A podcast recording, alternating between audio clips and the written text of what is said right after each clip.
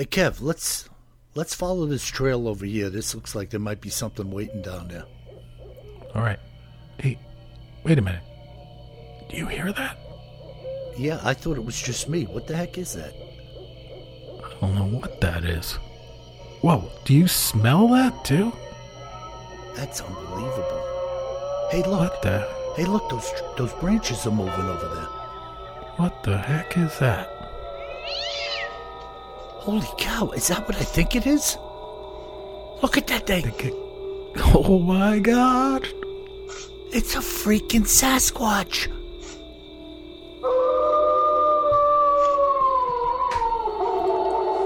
Welcome to the Bigfoot Terror in the Woods Sightings and Encounters podcast.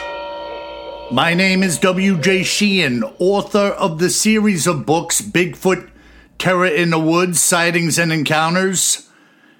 10 volumes available in paperback, ebook, Kindle, and audiobook at Amazon and Audible.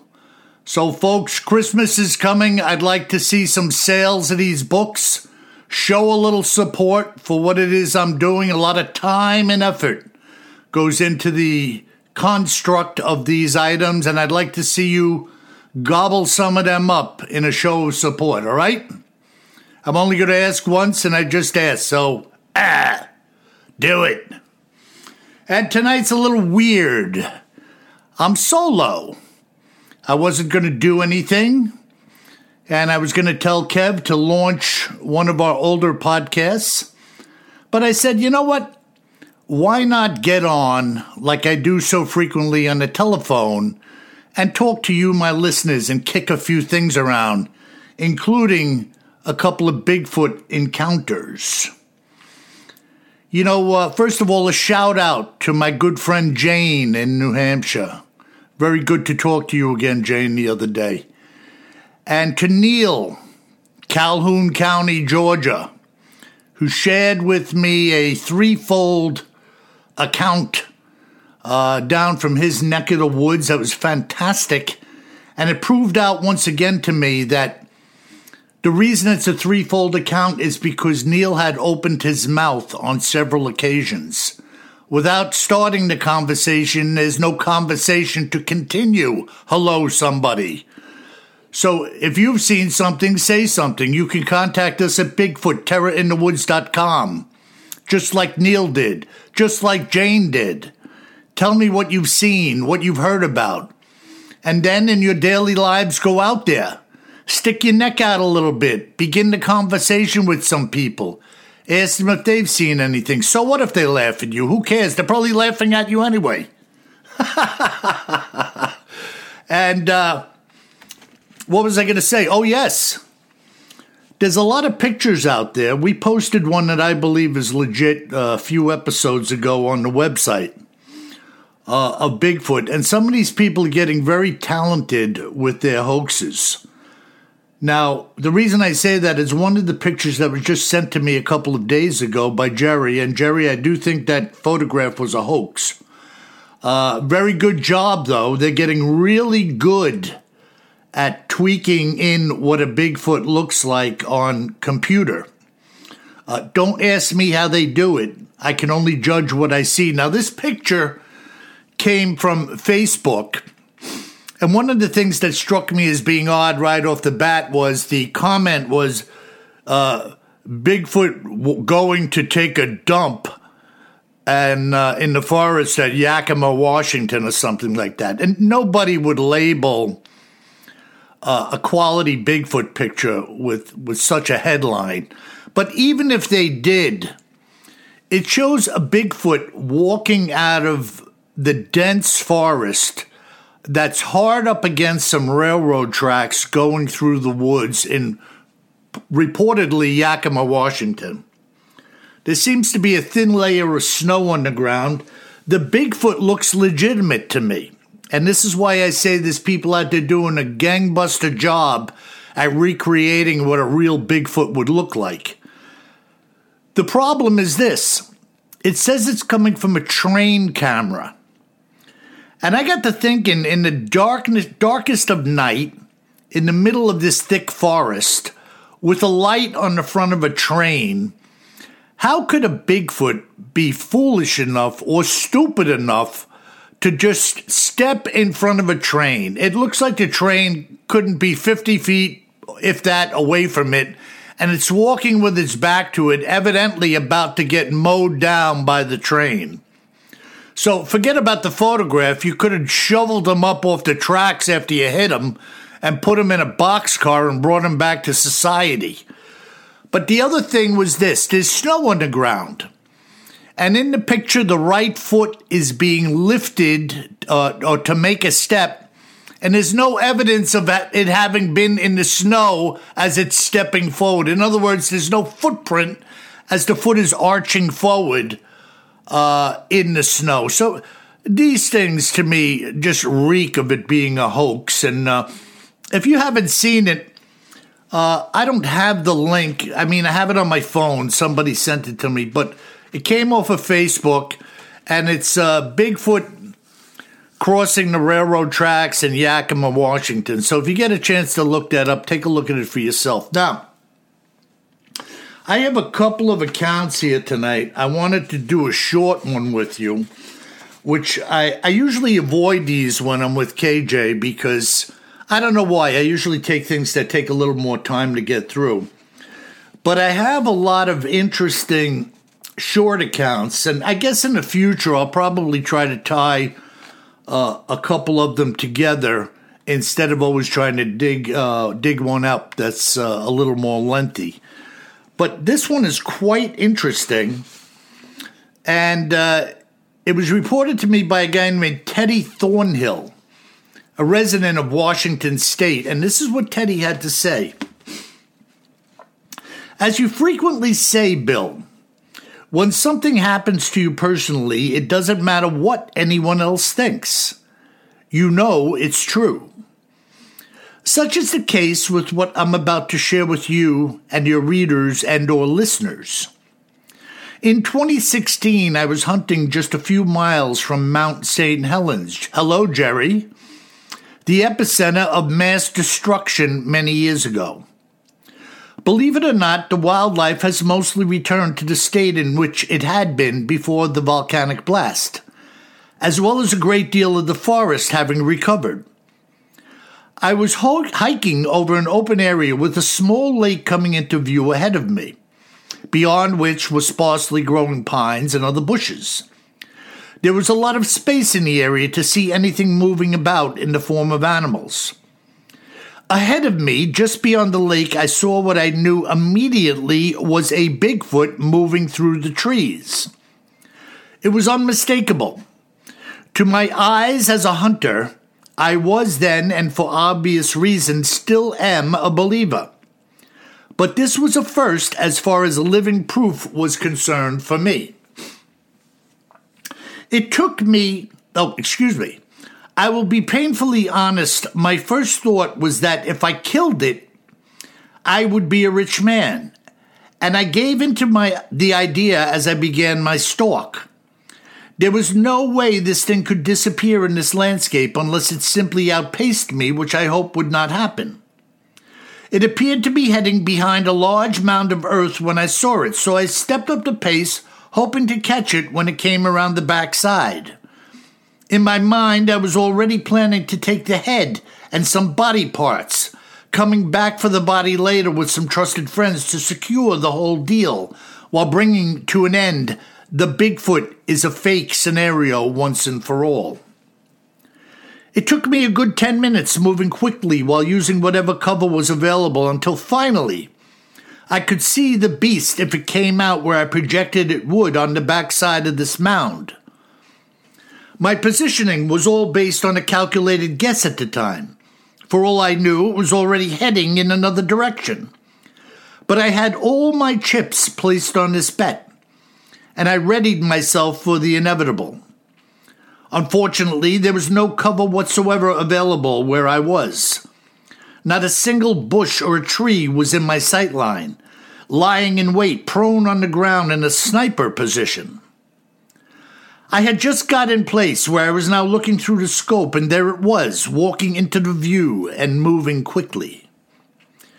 I know what I'm about to say is entirely foolhardy and irresponsible.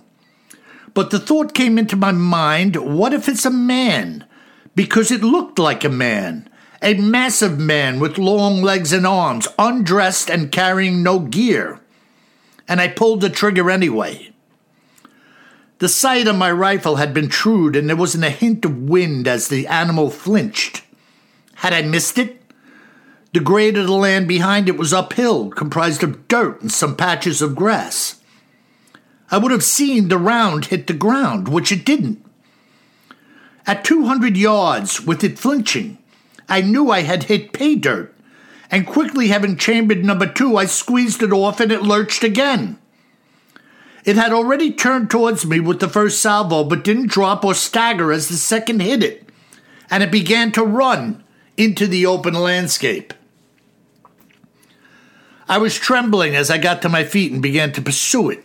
The Bigfoot was moving so fast that my only hope would be to follow it until it dropped, which I did for three hours, ending up empty. I was disgusted like having my winning lottery ticket blow away into oblivion. I stayed out that entire night hoping to find it in the morning, and I never did. In hindsight, by motivation, and everything about what I did was wrong, and I knew that. Still, I don't understand how two high powered rifle shots at 200 yards did not do the trick. I'm confident that the shots were on the mark and there being no wind and under perfect conditions, with me laying down in a locked and secure stance for firing. At 49 years of age, I have done a fair amount of hunting, always taking care of my gun and sight. It was rock solid at the time, on the mark as far as my scope was concerned. Of that, there was no doubt. I hit it squarely with two rounds and it didn't go down. What the heck are these things made out of that such a thing could happen? If I hit you with one of them, it would knock you back six feet and drop you then and there. And this thing ran away.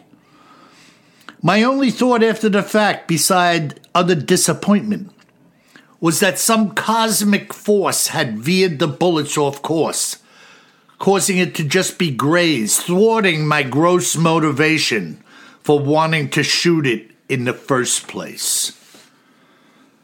Well, all I can say about that is there may be some karma in play with such an event after hearing him repeat his own regrets having fired two rounds at this thing based on his uh, feelings that if he got a couple of pieces of it, a head or a hand or a foot, he could finally prove it. But I kind of think there was a golden carrot at the end of that, too. Maybe a little money, perhaps. He's thinking he could cash in with a big payday. But it also reminds me of the story I had, The Fifth Bullet, which some of you may have read or listened to in the audiobook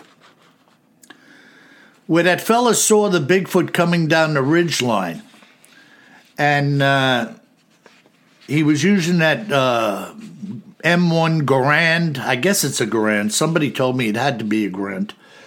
Uh, and he fired five shots at this thing, swearing that he was hitting it.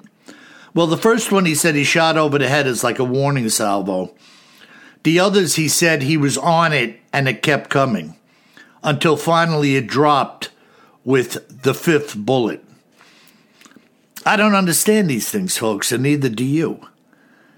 How something can have a high powered round hit it and keep moving. But we do know that hunters, unless they get a clear shot at the heart or a, a, a lung shot in and out of the body, a lot of these animals can and do run for hundreds of miles, uh, not miles, hundreds and hundreds of yards.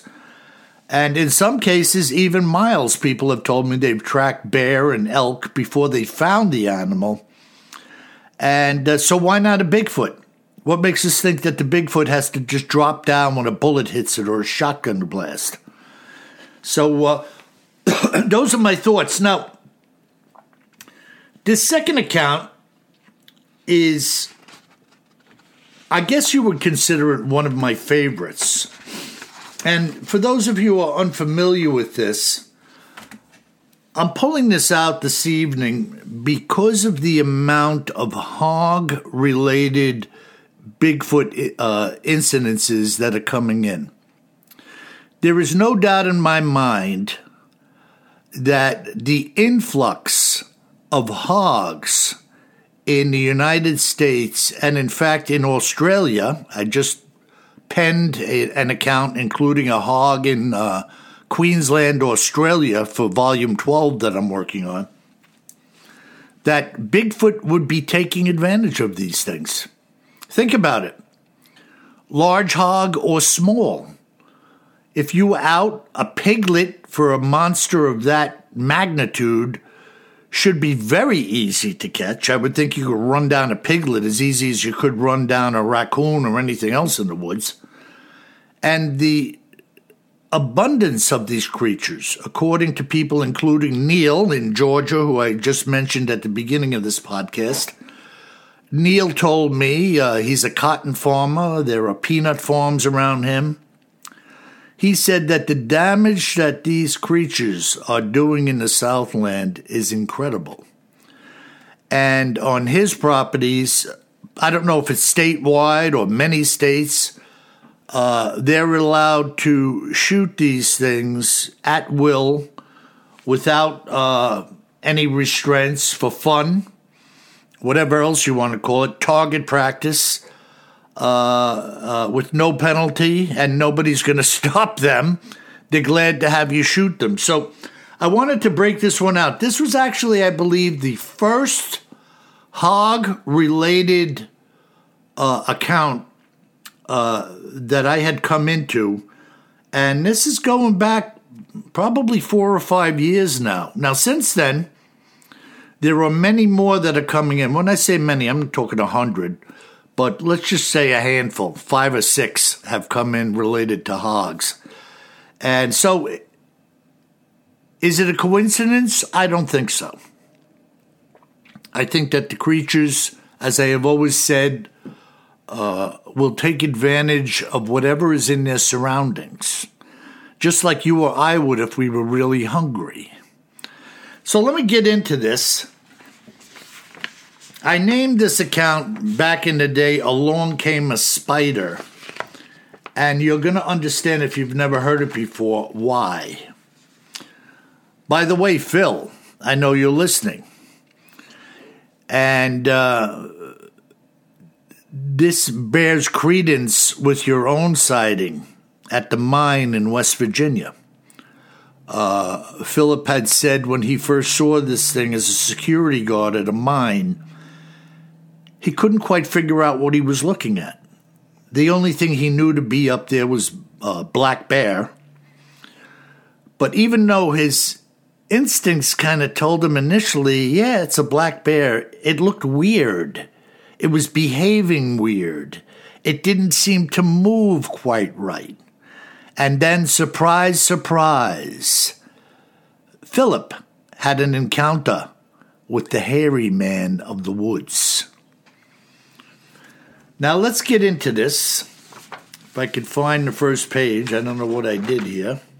Okay, here we go. Now, listen to me. The more testimonials that I hear the more I say to myself, can things possibly getting any more bizarre? And having said that, what you're about to hear, uh, is it any more bizarre than seeing a 10 foot tall creature crossing the street, which I've said repeatedly? And this account was told to me by a fellow named Clifford Snedeker, a resident of the state of Arkansas. This is what Clifford had to say. In the early summer 2013, my good friend John and I were heading out for the evening to bang out a couple of feral hogs. So back in 2013, they were already trying to dispatch feral hogs in Arkansas. He says these bastards are taking over the planet, and there are more than a few good old boys who are doing our best to dispose of them. They are good eating sometimes, and he oh he says they are good eating little bastards too sometimes. So I've heard otherwise, but I guess to each his own. We had access and permission to go into a certain large wooded area. We drove in with the truck and were setting up to hunt the last two hours of daylight into the night.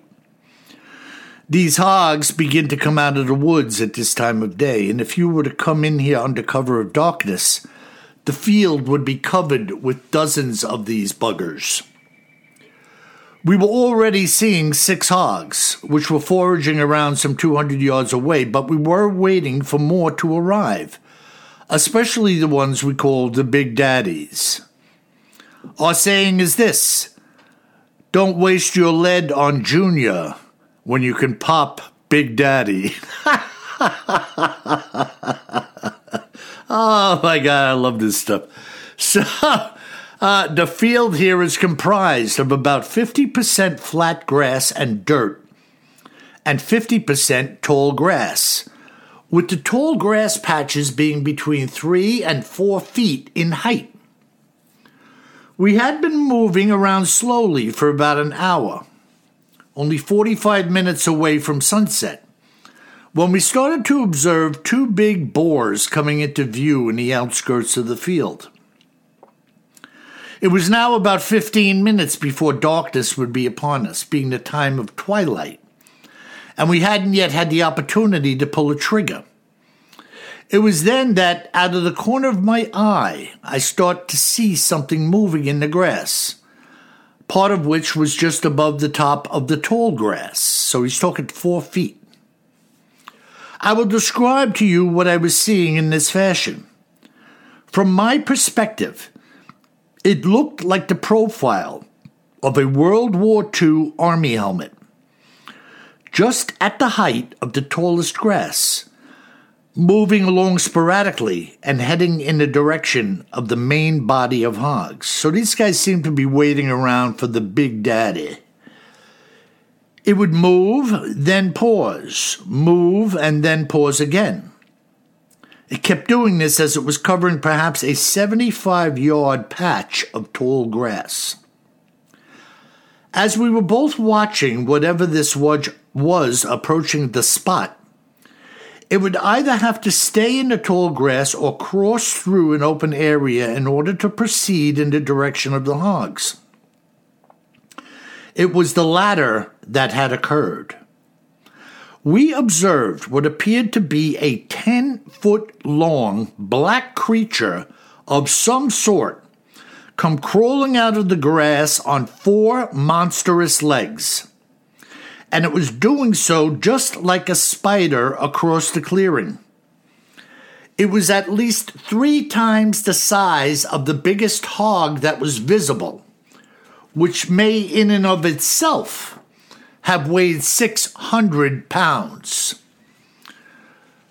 The helmet shape that we had been looking at seemed to be its head, which was massive. The two of us exchanged glances as if to say, What the heck is that? I had never seen anything like it in all my life.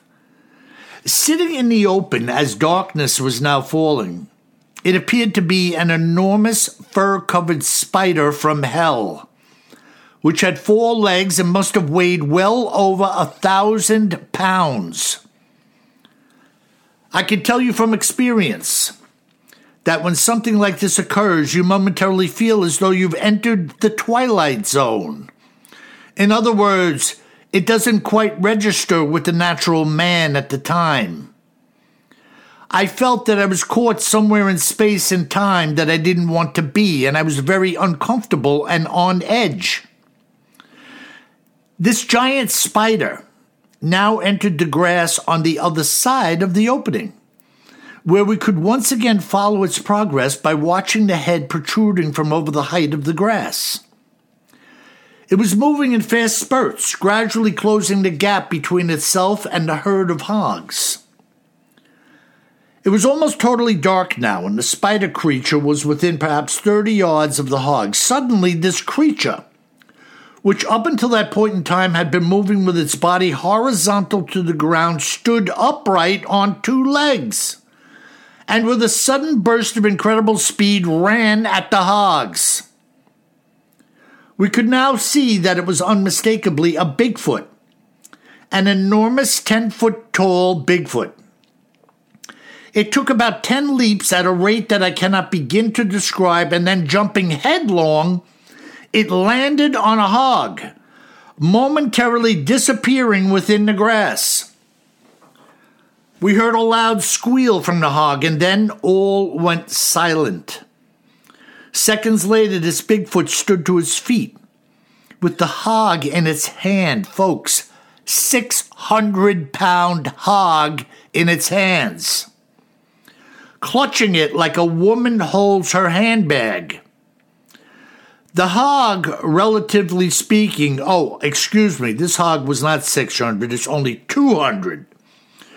The hog, relatively speaking, was rather small, but still had to have weighed in at 200 pounds. And this monster was holding it in its right hand. It walked away into the darkness, clutching the hog in its hand and disappearing from sight.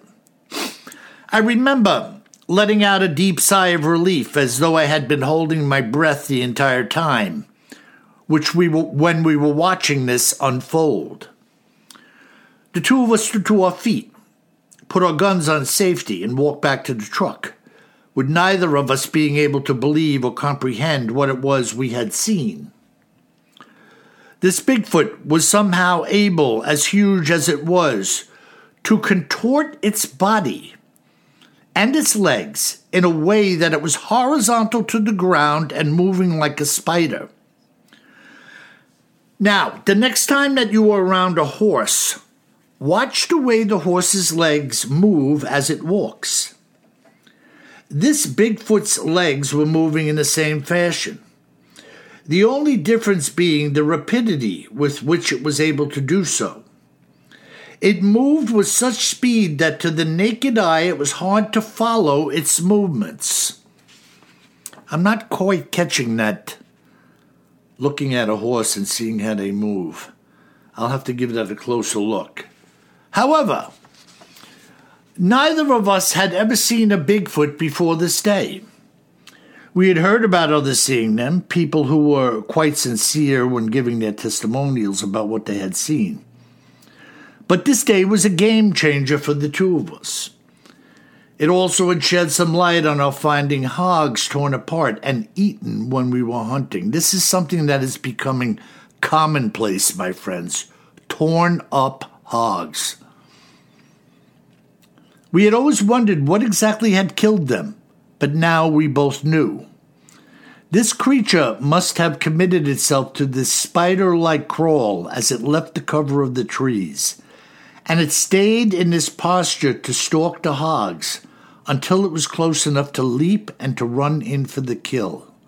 It was beyond belief. Now, folks, I've been giving this some thought about these hogs, and I have a number of accounts now where hogs are being found torn up and not eaten. And my thoughts relative this to this are these. I have a feeling that yes, some hogs may be being eaten uh, in a pinch. I kind of have a feeling that they prefer other things, if it's a Bigfoot, other than a hog, excuse me. Hit the mute button for a little cough. And my other thought is this, and it was brought to mind by the fellows in Australia. They have a theory that some of these hog killings are a vengeance kill. A vengeance kill. In other words, to the unlearned, hogs will kill other critters. I've learned from many of my listeners that they will attack other animals, particularly small animals like lambs and uh, oh, I don't know. I don't know what other kind of creatures to mention at this point in time, but they will kill and eat other creatures. And I have a feeling that they may be onto something in that the Bigfoot may be getting a little ticked off at these hogs moving into their playground in numbers. Kind of like a gang moving into a neighborhood where it doesn't belong, if you catch my drift. Anyways, that's it. It's a hog fest. And I'm sure there will be more coming down the road. Of that, I am certain. Now, let me move into this for a second. I'm just organizing my mess here, and it is a mess. but this interesting email came in from a fella named Bud. Hey there, Bud. he says, Hello, WJ and KJ. I really enjoy listening to you both, and you have become a wonderful distraction from the craziness of everyday life.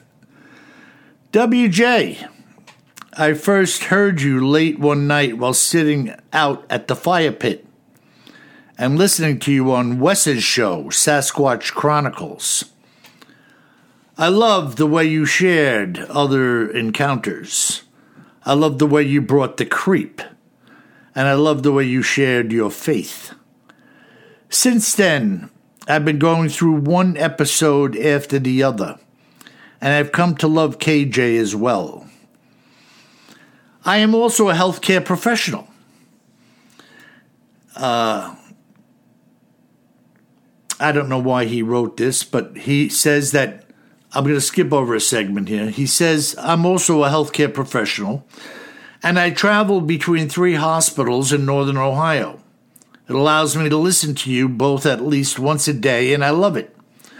I just finished listening to episode 144, and it caused me to recall a little Christian sci fi paperback I read in the early 90s called Dwellers by Roger Elwood.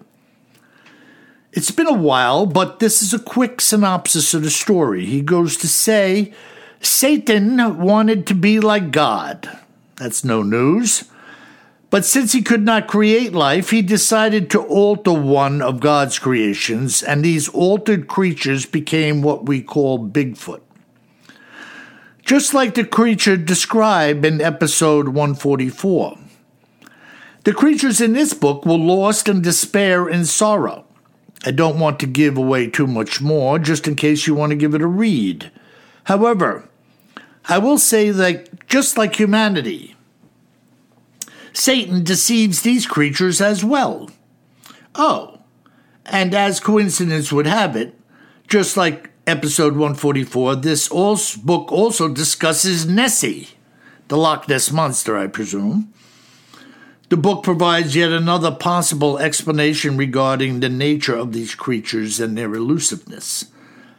Whatever the truth really is, it is compelling and fun to read. By the way, I prefer to listen to your books, WJ. It makes for a fun ride in the car. Anyway, just letting you know you have another happy listener here in Ohio. And I pray for much continued success for both of you. Interesting. I love to hear from people. And I also love that the people like when I share about my faith. And it's part of who I am. You can't shake it. You either are or you are not. Make up your mind. It's part of the reason I come into so much material on Bigfoot. People are comfortable talking to me. And I'm willing to stick my neck out a little bit to gather information and see where these guys and gals are coming from. And I would recommend to you and to anybody who is listening that the way you get in the mix with Bigfoot is to ask questions, to tell people what you think, and thereby extract information and commentary from them. That's the way this works. That's the way it works for me, and that's the way it will work for you. So I hope you enjoyed this brief solo podcast. It's a little different for me not having KJ along to kick him around a little bit and him to kick me around a little bit. But he's a busy man, and so am I. And by the way, we love doing what we're doing, and we're not charging anyone for it. And let me say this, folks. If you should be out in the woods by yourself, in Arkansas, Southern Ohio, Washington State, Northern Idaho by Priest Lake, you best remember one thing, my friends. Always carry more gun than you think you're going to need.